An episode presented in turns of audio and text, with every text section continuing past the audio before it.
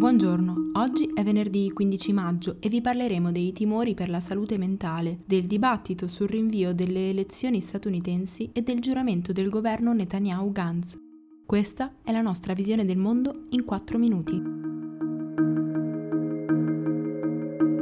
Il Dipartimento di Salute Mentale dell'Organizzazione Mondiale della Sanità ha dichiarato che è difficile prevedere per quanto tempo il coronavirus continuerà ancora a circolare. Nell'ultimo rapporto inviato all'ONU, l'organizzazione ha sottolineato che servirà un grande sforzo per superare la crisi, che presto potrebbe essere accompagnata da un'altra grave emergenza, quella dei disturbi mentali. Secondo diversi studi, infatti, l'isolamento, la paura e l'incertezza economica hanno provocato la crescita di depressione e ansia in diversi paesi che necessitano di maggiori investimenti nei servizi per la salute mentale. Dalla Banca Centrale Europea invece sono arrivati nuovi dati sull'economia. A causa dell'arresto delle attività, nell'Eurozona si verificherà una caduta del PIL compresa tra il 5 e il 12% e nonostante la graduale ripartenza, la rapidità e la portata della ripresa restano fortemente incerte.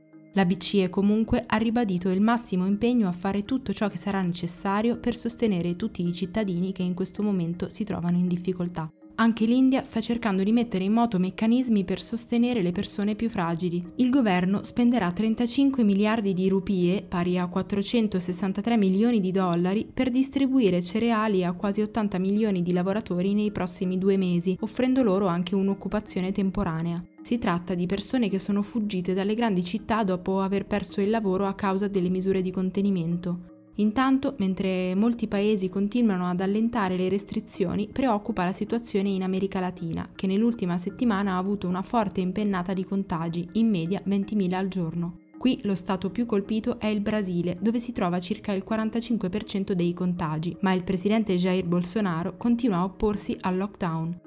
Anche in Messico la diffusione sembra in forte crescita, così come in Perù. Fa eccezione per il momento l'Argentina, anche grazie alle misure restrittive messe in campo dal governo.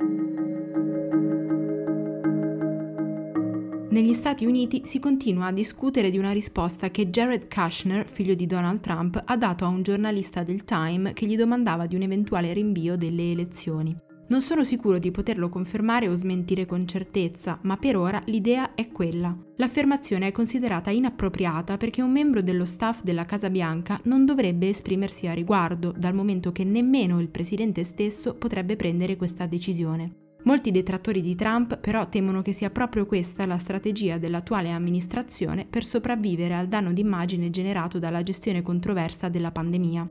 Intanto, sul fronte dei democratici si parla di un eventuale ruolo guida di Barack Obama nella campagna di Joe Biden. Paradossalmente, ad aver reso di nuovo centrale l'ex presidente, ancora molto popolare, sono le accuse mosse nei suoi confronti da Trump, che offrono ad Obama occasione di esprimersi quasi quotidianamente, guadagnando consenso. Ieri sera il nuovo governo di unità nazionale israeliano ha prestato giuramento.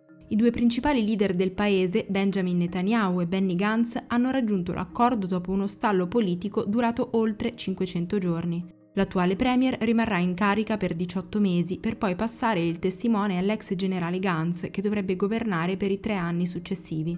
Il Consiglio dei Ministri sarà il più numeroso della storia israeliana, fatto di 36 delegati.